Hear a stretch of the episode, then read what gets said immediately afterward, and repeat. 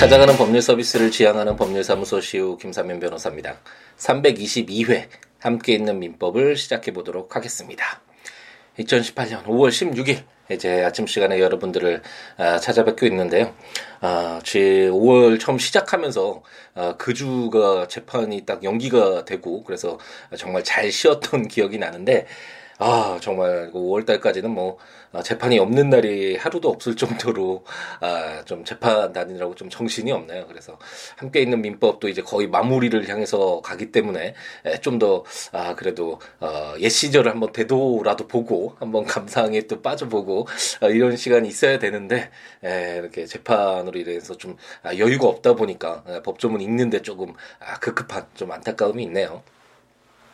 어쨌든 그래도 열심히 이제 나머지 한 3, 40개 조문밖에 안 남았는데 열심히 한번 읽어 나가 봐야 되겠죠. 어, 요즘에 그 제가 그 죽음에 대하여라는 그 블로그에 썼던 글이기는 한데 제가 개인적으로 굉장히 좋아하는 에, 글이라고 말씀을 몇 차례 드렸죠. 그래서 아, 도서 출판 시우였다가 아, 이제 시아북스로 이름을 에, 좀 바꾸면서 출판사 개인 출판사 이름을 바꾸면서 아, 이렇게 무료로 이렇게 에, 책을 냈고 그래서 아, 저에게 개인적인 이렇게 인적 정보를 알려주시면 책을 선물해 드리겠다라고 말씀을 드렸는데 아직까지 그런 인적 정보를 알려주신 분은 없는데 어, 어떻게 그렇게 그래도 아시고 어, 책을 굉장히 많이 구입하셨더라고요.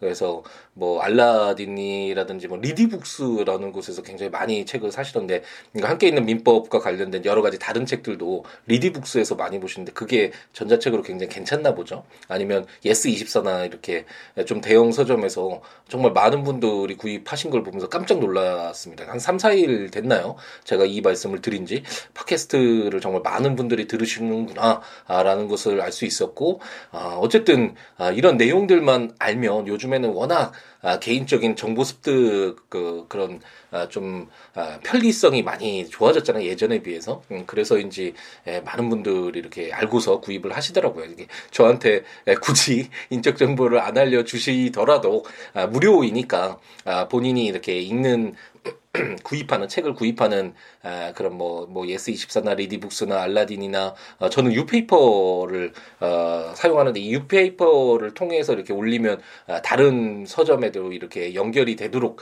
어, 되어 있었거든요. 그래서 4년여쯤에 처음으로 개인 출판사 이렇게 내면서 어, 유페이퍼라는 공간을 알아서 여기에서 이제 제가 일일이 에, 출판사마다 이렇게 그 편집 에, 그거에 맞게 이렇게 편집해서 다시 올리고 이런 어, 할 여유가 너무 없었기 때문에 유페이퍼라는 회사를 알고 굉장히 기뻤죠. 여기에만 올리면 아, 전체 서점에 다 연결이 돼서 아, 그쪽에도 이제 판매가 되도록 이렇게 연결이 되는 회사더라고요. 그래서 뭐 제가 아, 유페이퍼에 직접적으로 뭐 관련이 있어서 홍보하는 것은 전혀 아니고 어쨌든 그곳에 이렇게 올리면 다른 서점에 가긴 하는데 유페이퍼를 통해서도 많은 분들이 구입하시는 거 보면서 정말 깜짝 놀랐죠. 그래서 내용만 좋으면 물론 지금 이 죽음에 대하여는 내용이 너무 좋아서 이렇게 구입하신다기보다는 뭐 무료이기도 하고 어, 또 제가 이렇게 몇 가지 설명을 드렸기 때문에 이런 내용이다라고 해서 구입을 많이 해주시는 거겠지만 아, 시대가 이제 많이 변해서 예전에는 정말 대형 서점, 대형 출판사 그리고 아, 그런 어떤 대형의 규모를 가지고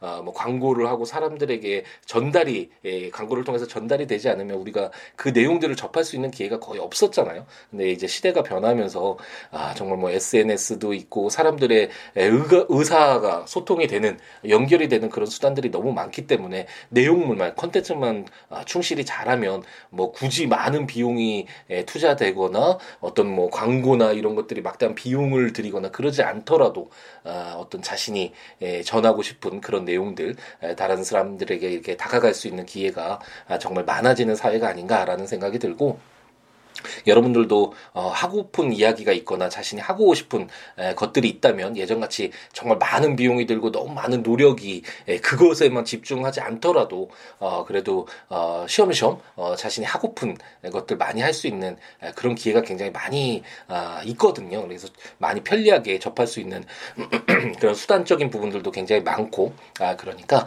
아, 그런 것들 찾아보시면서 아, 좀 재밌게 본인이 살아가는 어떤 이 소중한 삶 채워가는 데 있어 있어서 자신이 하고 싶었던 것들 아, 예전에는 정말 염두 엄두도 못 냈던 아, 비용이나 이런 어떤 시간이나 아, 이런 부분에서 어, 전혀 생각지 못했었 지만 아, 그런 부분들 이제 많이 접근할 수 있는 기회가 있으니까 아, 이제는 그런 것들 한 번씩 찾아보면서 아, 자신의 삶을 더 아, 의미 있게 재미있게 행복하게 에, 채워가는 기회들 많이 에, 가지셨으면 좋겠습니다.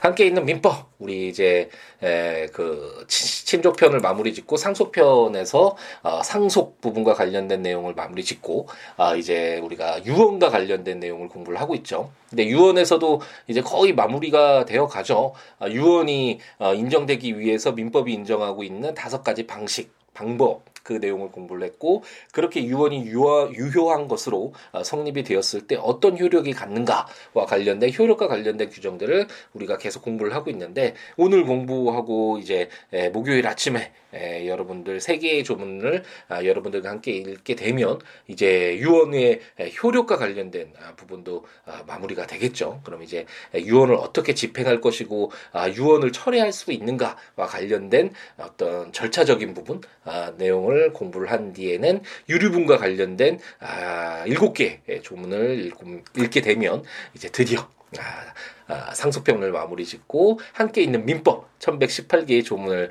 처음 시작할 때 1조부터 시작할 땐 정말 아 이게 뭐 가능할까 저 스스로가 아, 좀 의구심이 들었던 아, 그런 부분이었는데 드디어 4년여에 걸쳐서 꾸준히 걸어오다 보니까 아 이제 정말 마지막 아, 고지를 눈앞에 두고 있습니다. 이제 유언의 효력과 관련된 어, 세 개의 조문을 이제 오늘 읽어볼 텐데요. 어, 좀 아, 유언이 제대로 이행되지 못하는 상황에 에, 처했을 때 에, 그럼 그 유언자 그 유증을 받을 자를 보호할 것인가 아니면 유언하는 사람의 의사를 아, 좀 더 존중을 해서 유언 의무자가 그런 어떤 유증이 이행되도록 할 것인가와 관련된 그런 내용을 담고 있거든요. 네, 현실에서는 에, 처음에 도입부에서 말씀드렸던 것처럼 아직까지 유언이라는 것 자체 에, 유증 기능이라는 것 자체가 아직 그렇게 활성화되어 있지는 않고 우리 사회에서는 앞으로는 점차 아, 활성화될 것이라고 생각이 들긴 하지만 에, 그렇기 때문에 이런 내용이 실제 에, 생활에서 이렇게 아, 중요한 조문으로 이렇게 적용되는 아, 경우는 뭐 저는 거의 에, 수백 건의 재판에서는 없었는데 앞으로는 좀 많아지겠죠. 근데 항상 말씀드렸듯이 법이라는 것은 에, 많이 쓰이는 것만 규정하는 것이 아니라 어떤 상황이 발생할 분쟁의 발생 에, 그런 여지가 있을 때 그것에 것에 대한 해결 기준이 없으면 법에 공백이 생기는 것이잖아요. 그렇기 때문에 그런 내용들, 그런 내용들을 가정해서 아, 적용되는 어떤 기준을 두고 있는 그런 내용이다라고 가볍게 이해하고 넘어가시면 되지 않을까라는 생각을 해봅니다. 제 1085조는 제3자의 권리의 목적인 물건 또는 권리의 유증이라는 제목으로 유증의 목적인 물건이나 권리가 유언자의 사망 당시에 제3자의 권리의 목적인 경우에는 수증자는 유증 의무자에 대하여 그 제3자의 권리를 소멸시킬 것을 청구하지 못한다라고 규정을 하고 있습니다.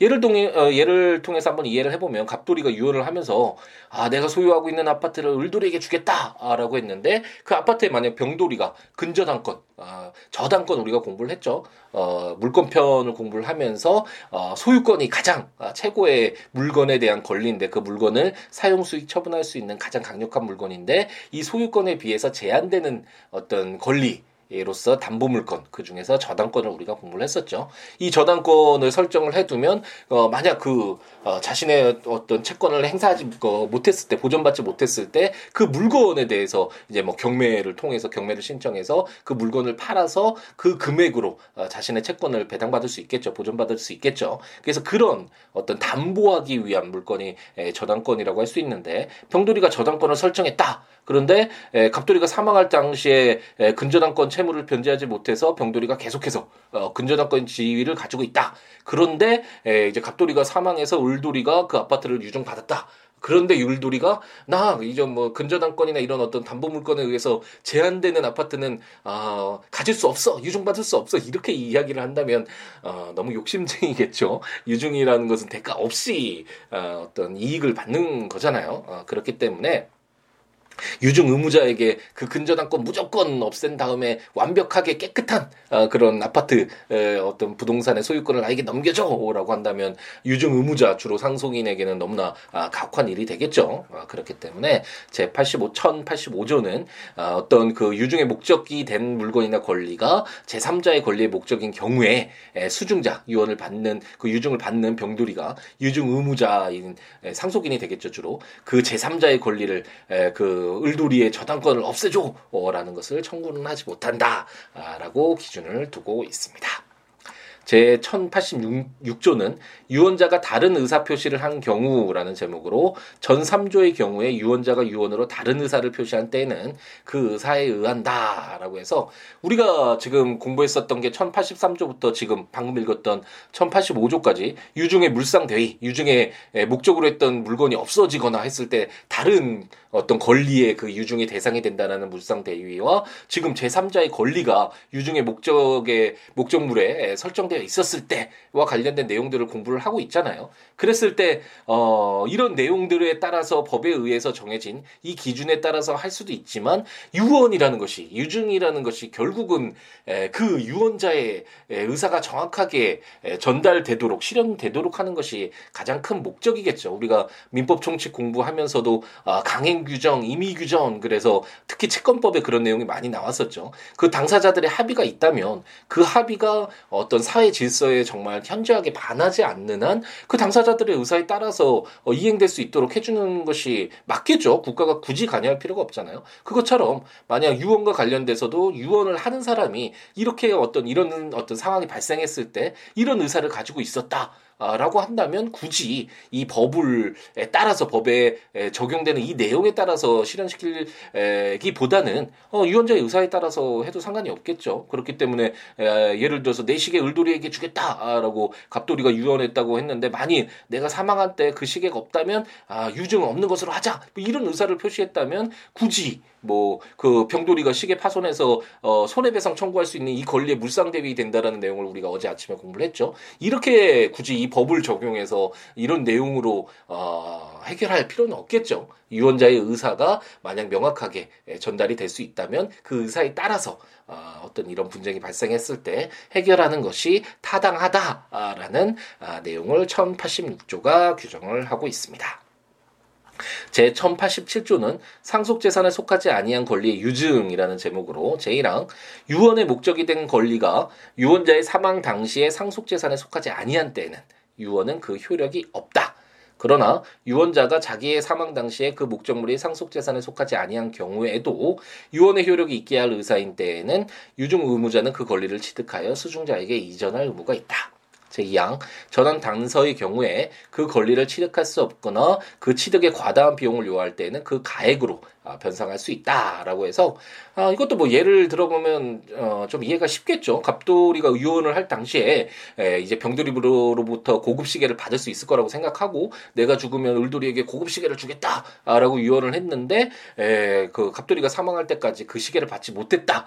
그러면 어, 유중의 목적물인 시계가 상속재산에 속하지 않게 된 거잖아요. 그런데도 굳이 예, 상속인에게 에, 주로 어, 그 유증을 이행해야 되는 유증 의무 의무자가 거의 대부분 상속인이 되겠죠.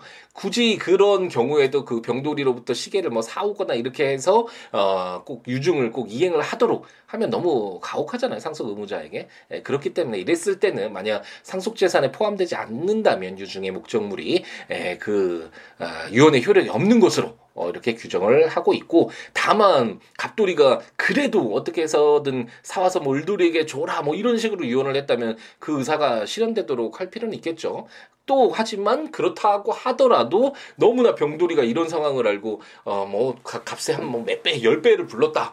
꼭 갑돌이의 유언의 의사가 유증의 의사가 실현돼야 된다라는 내용을 알고 병돌이가 그 가격을 높게 부르고 뭐 그런 상황이 있을 수 있잖아요. 그랬을 때는 그 취득에 가다한 비용을 이렇게 요할 때까지도 그렇게 사서 굳이 아, 이렇게 유증을 하도록 하는 건 너무 가혹하죠. 그렇기 때문에 그 가액으로 그 시, 식의 값으로 아, 이제 변상을 해서 그 유증 수증자에게 이전을 하도록 그 유증이 이행이 되도록 아, 이렇게 해결할 수 있는 기준을 두고 있다라고 생각하시면 되겠습니다.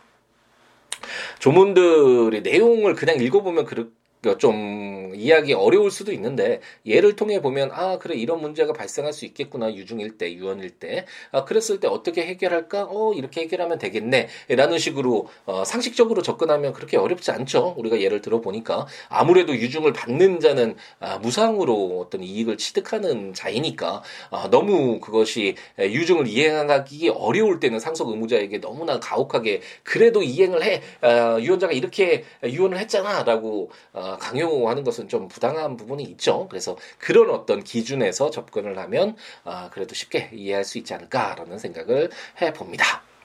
조문들 한번 보시면서 어, 들으시면 좋겠죠. 국가법령정보센터 제가 전자책으로 발간한 함께 있는 민법 또는 siwo.com, siwo.net, siwoolaw.com.net 해당 조문과 설명들 참고하시면서 어, 들으시면 좋을 것 같고요. 아, 뭐 법률 외에도 법 외에도 다양한 여러 가지 이야기 함께 나누고 싶고 아, 나눴을 때 정말 행복하잖아요. 아, 함께 하는 즐거움. 아, 누렸으면 좋겠으니까 함께 했으면 좋겠으니까요. 어, siwo.com, siwo.net, siabooks.com, siabooks.com 블로그나 026959-9970 전화나 siwo 골뱅이 gmail.com 어, 메일이나 트위터나 페이스북에 siwo에 오셔서 여러 가지 이야기 함께 나누는 우리였으면 좋겠습니다. 아, 네, 2018년 5월 16일 수요일 또 일주일에 가장 또 정중앙이죠. 아, 오늘 하루도 행복 가득하게 열정 가득하게 채워서 다시 오지 않을 이 소중한 시간 후회 없이 채워가는 우리였으면 좋겠습니다. 오늘 하루도 행복 가득하게 채우시기 바랍니다. 감사합니다.